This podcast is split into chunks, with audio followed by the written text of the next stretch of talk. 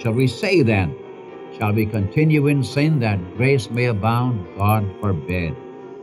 How shall we that are dead to sin, or dead because of sin, live any longer therein?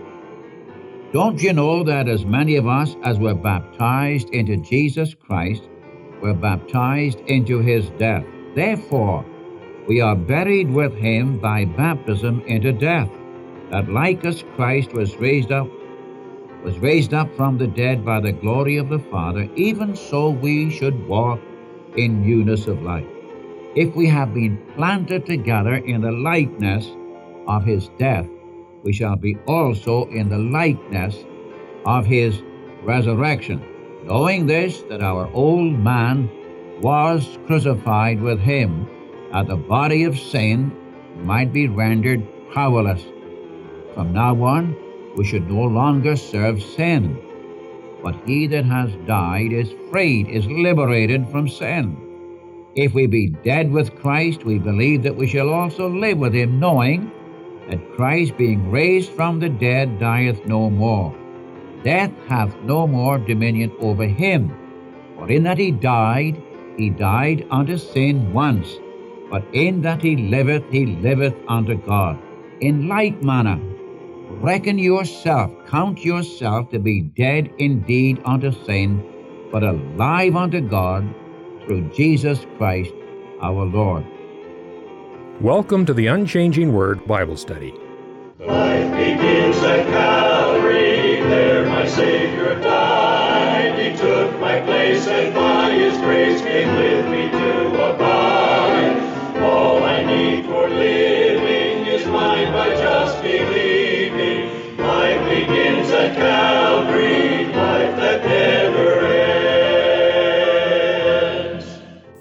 On the Unchanging Word broadcast today, Dr. Mitchell, in speaking of the believer's identification with Christ, asks, Am I going to believe God or am I going to believe my experience? Well, in working through this chapter 6 of Romans, in verses 6 through 11, the Apostle Paul calls upon the believer in the Lord Jesus Christ to know the facts and to count the facts to be true. Now, what are the facts? Well, first of all, when Christ died, I died. Secondly, when Christ was raised, I was raised. And we are to reckon or count upon or compute in our hearts and minds that this is what God says is true of you and me who believe in His Word, His Word written here. So are you and I going to believe God or not? It pleases God when we do. Well, turn in your Bible to Romans chapter 6, verse 6, and here is our teacher, Dr. Mitchell. Thank you. Again, we come to you, and we're continuing our study in the book of Romans, and we're in chapter 6 God's way of sanctifying his people. And we've come to a very, very important passage. And in our last lesson, we were dealing with the fact that when Christ died on the cross and was buried and was raised again, we were identified with him. And the apostle writing informs us in the first five verses that there are some facts which we ought to know. And it seems to me that so many believers have never realized this fact that when Christ died, we died with him. He died for you and he died for me. And this was the end of our history as sinners. We are now the children of God. We are no longer in the kingdom of darkness where sin reigns and where death reigns. We're in the kingdom of God's Son where we reign in life, where righteousness rules, where love rules. And in these first 11 verses, we are delivered from sin as a place in which to live. Now, if I were to ask you, Christian friend, when you accepted the Savior, were you not delivered from the kingdom of darkness into the kingdom of God's dear Son? You'd say, yes, that's what Colossians chapter 1 verse 13 says, He hath translated us from the kingdom of darkness into the kingdom of His dear Son. Then, if you are in Christ, then you're no longer seen in sin. Now, in chapter 5, the last half of the chapter, we were delivered from Adam's race, which is ruled by death. But now we're in a new race, and we're living in a new place, no longer seen in sin as a place in which to live, but we're seen in Christ, in a risen Christ. And we're to know this. Now, if you want to manifest this by a rite or by baptism, that you've been joined to the risen, glorified Son of God, well, that's well and good. But it's, it's something that God does. This is I want to get to your heart. This is true of every believer. You remember it says over in, in 1 Peter chapter 3, about verse uh, 18, uh, He gave Himself for our, for our sins, the just for the unjust. He died for me. He died for you. And we were quoting those scriptures from Colossians chapter 3, the first four verses, or in, in 2 Corinthians chapter 5, verses 14 to 17. We're new men, new women in Christ. We don't belong to the old, we belong to the new. We're no longer seen living in sin as a place in which to live. Now, starting in at verse 6, he continues this question of identification. Now, remember, he wants you to know the facts. He wants you to reckon the facts to be true. Then he wants you to yield your bodies to him. It's what we find as we go down the chapter. Now, in the first 11 verses, then, we are delivered from sin as a place in which to live. Knowing this, verse 6, knowing this, that our old man, now I better suggest what this means, all that you and I were in Adam, our old man was crucified. It's not a present tense. Was crucified with him, that the body of sin might be destroyed, that henceforth we should not serve sin, for he that is dead is freed from sin. I better stop here a moment. The body of sin has not been destroyed. Now, this word destroyed here in the verse is the same word used over in Hebrews chapter 2 verses 14 and 15, if I may quote those verses to you. Our Lord became a man for what purpose? That through death he might destroy him that had the power of death, that is the devil, and deliver us who through fear of death were all our lifetime subject to bondage. Now, Satan was not destroyed, but he was rendered powerless. And if I were to read this verse, Romans 6 6, knowing this, that our old man, all that we were in Adam, was crucified with him, that the body of sin might be rendered powerless, that from henceforth we should not be the slaves of sin. Sin is no longer our master. We have a new master, Christ Jesus. Now, the man out of Christ, the man who was not a Christian, he is still under the authority and power of sin. Sin is still his master. He may deny this. He may say he's better than you. That may be true outwardly. But sin is his master. That's where he lives, in sin. Sometimes Christians are amazed at what sinners will do. But remember, their master is sin. Your master is the risen Christ. Death has come between you and the old master, sin. So he goes on to say that henceforth we should not serve sin. Sin is no longer our master. We're no longer living in sin. He's no longer our master. For he that has died is freed, is liberated from his old master, sin. Death emancipates us from the old.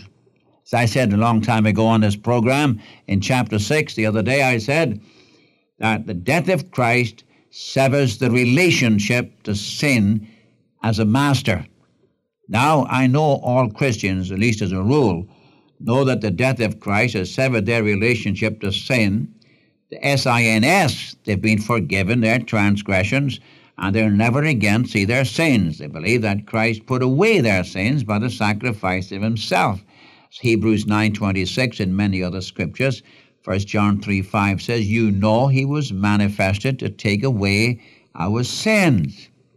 You have in the eighth verse of the same chapter, 1 John chapter 3, you know he was manifested to destroy the works of the devil. But the devil is still a personality, he still lives. But his power over the Christian has been shorn. And sin has lost its authority and power over the believer. Death has taken us out from under his reign. And we now are on resurrection ground. We're joined to a risen Christ. For he that has died is freed from sin. Verse 8 Now if we believe, now if we be dead with Christ, we believe that we shall also live with him. If I acknowledge the fact that when Christ died, I died, then we be- I believe that I'm going to live with him, joined to the risen Savior. It's a funny thing, you know, about us Christians. I ask the average Christian, do you, be, do you believe that you live with Christ? Oh, yes. Do you believe you're going to spend eternity with Christ? Oh, yes. Do you believe that Christ has put away your sins? Oh, yes. Do you believe that you have died to sin once? Oh, wait a minute, wait a minute. My experience doesn't say that. I didn't ask what your experience. I'm talking about a fact.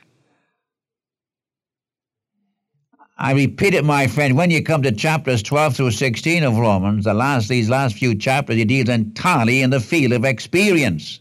For example, Romans 12, 1 and 2 says, I beseech you therefore, brethren, by the mercies of God, and this is what we're dealing with, is the mercies of God, that you present your body as a living sacrifice, holy, acceptable to God, which is your reasonable service.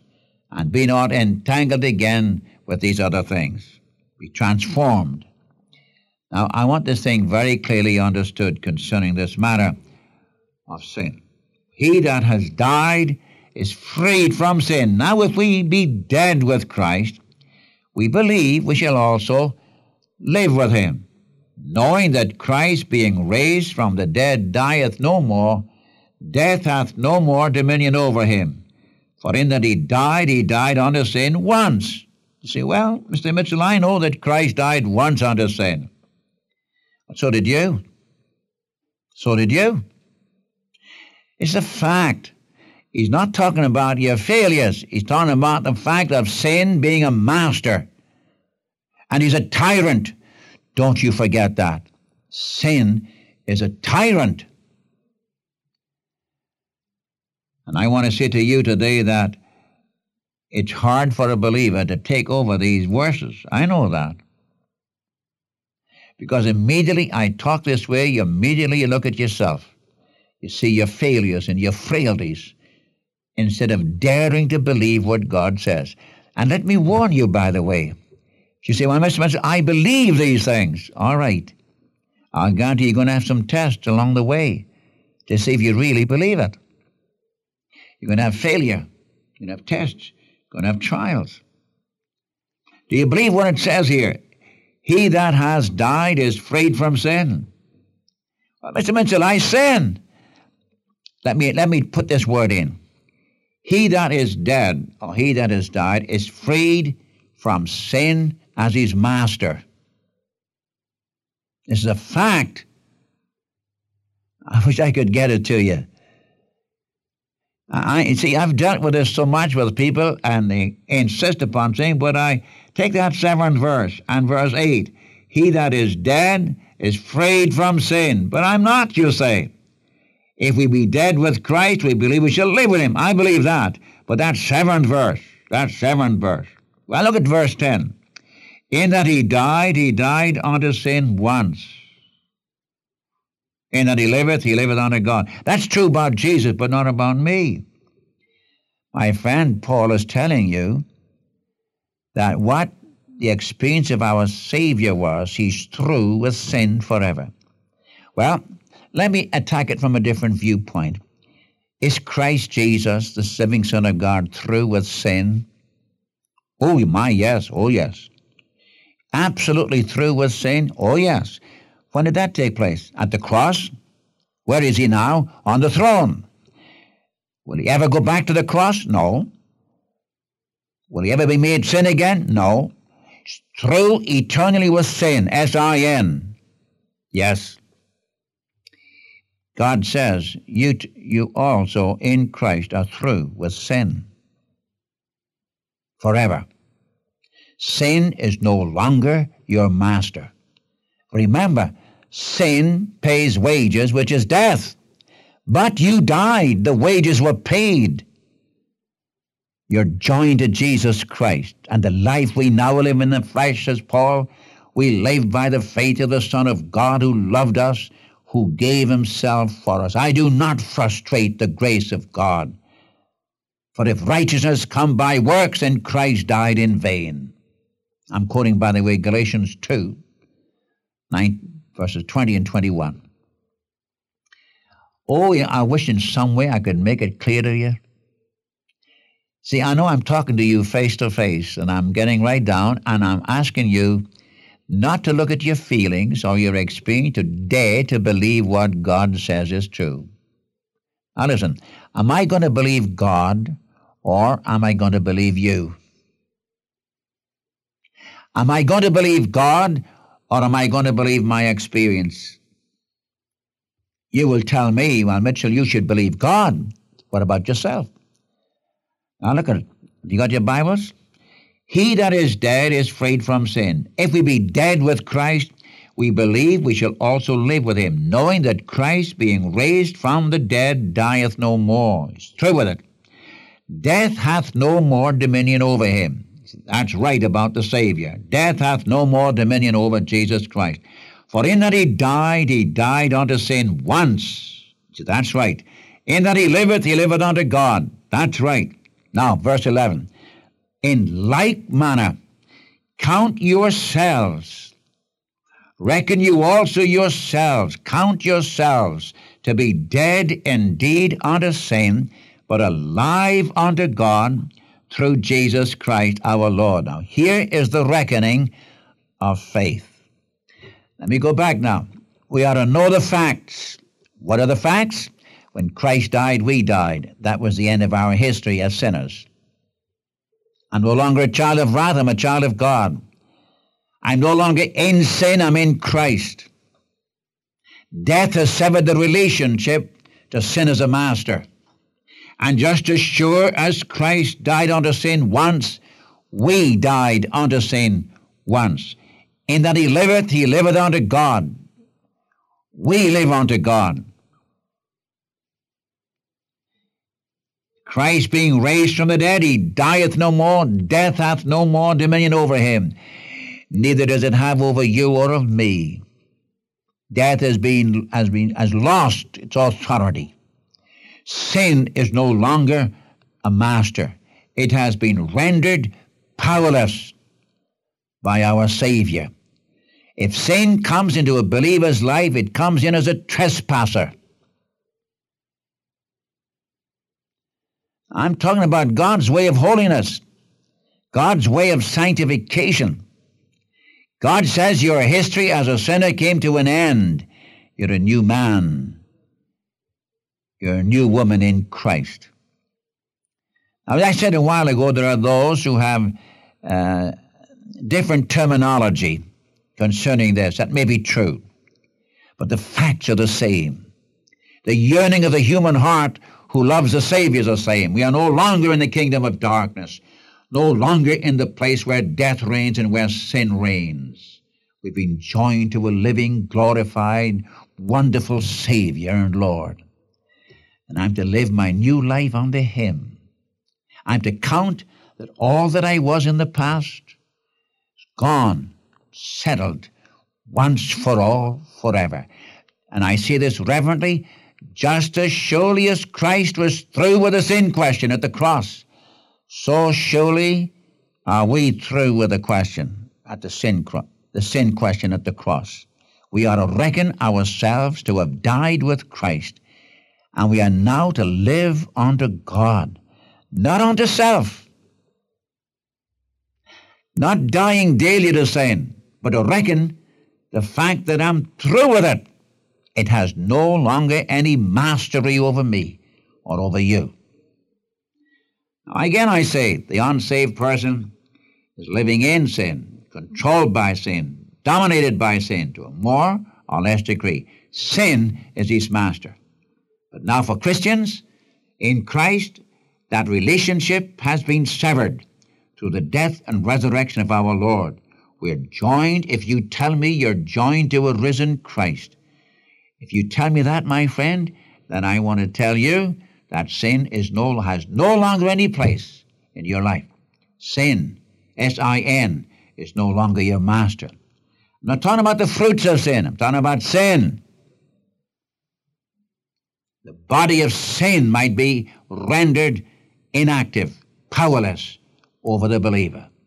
And that's just as real for us as it was with the Savior. It's a strange thing. We can see it very clearly with Christ. He died, he was through.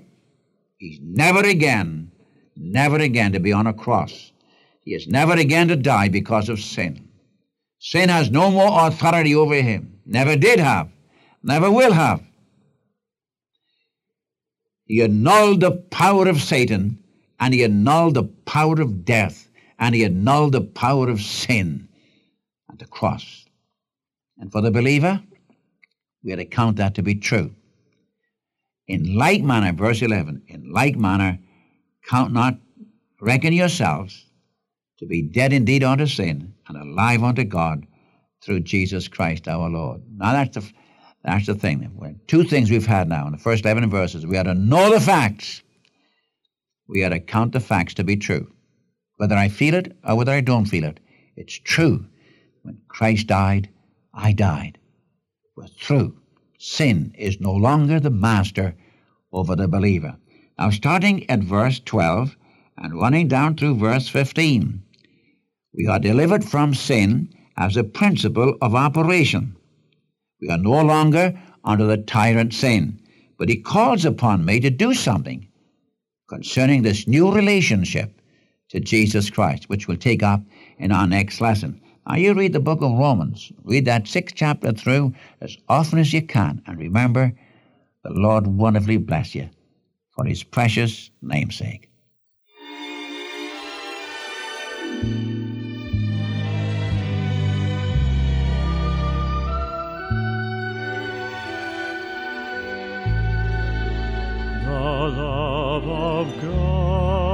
Is greater far than tongue or pen can ever tell. It goes beyond the highest star and reaches to the lowest hell. The guilty pair bowed down with care. God gave his son his erring child he reconciled and pardoned from his sin. O love of God, how rich and pure, how measureless and strong,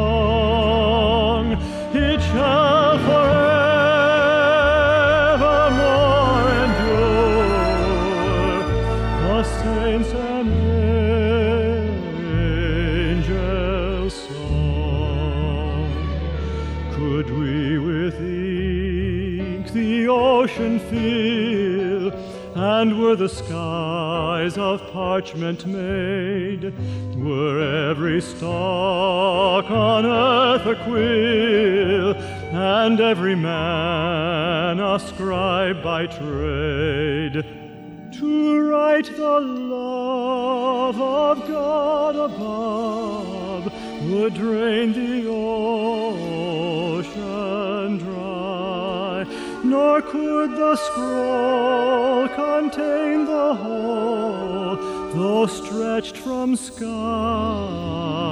to sky.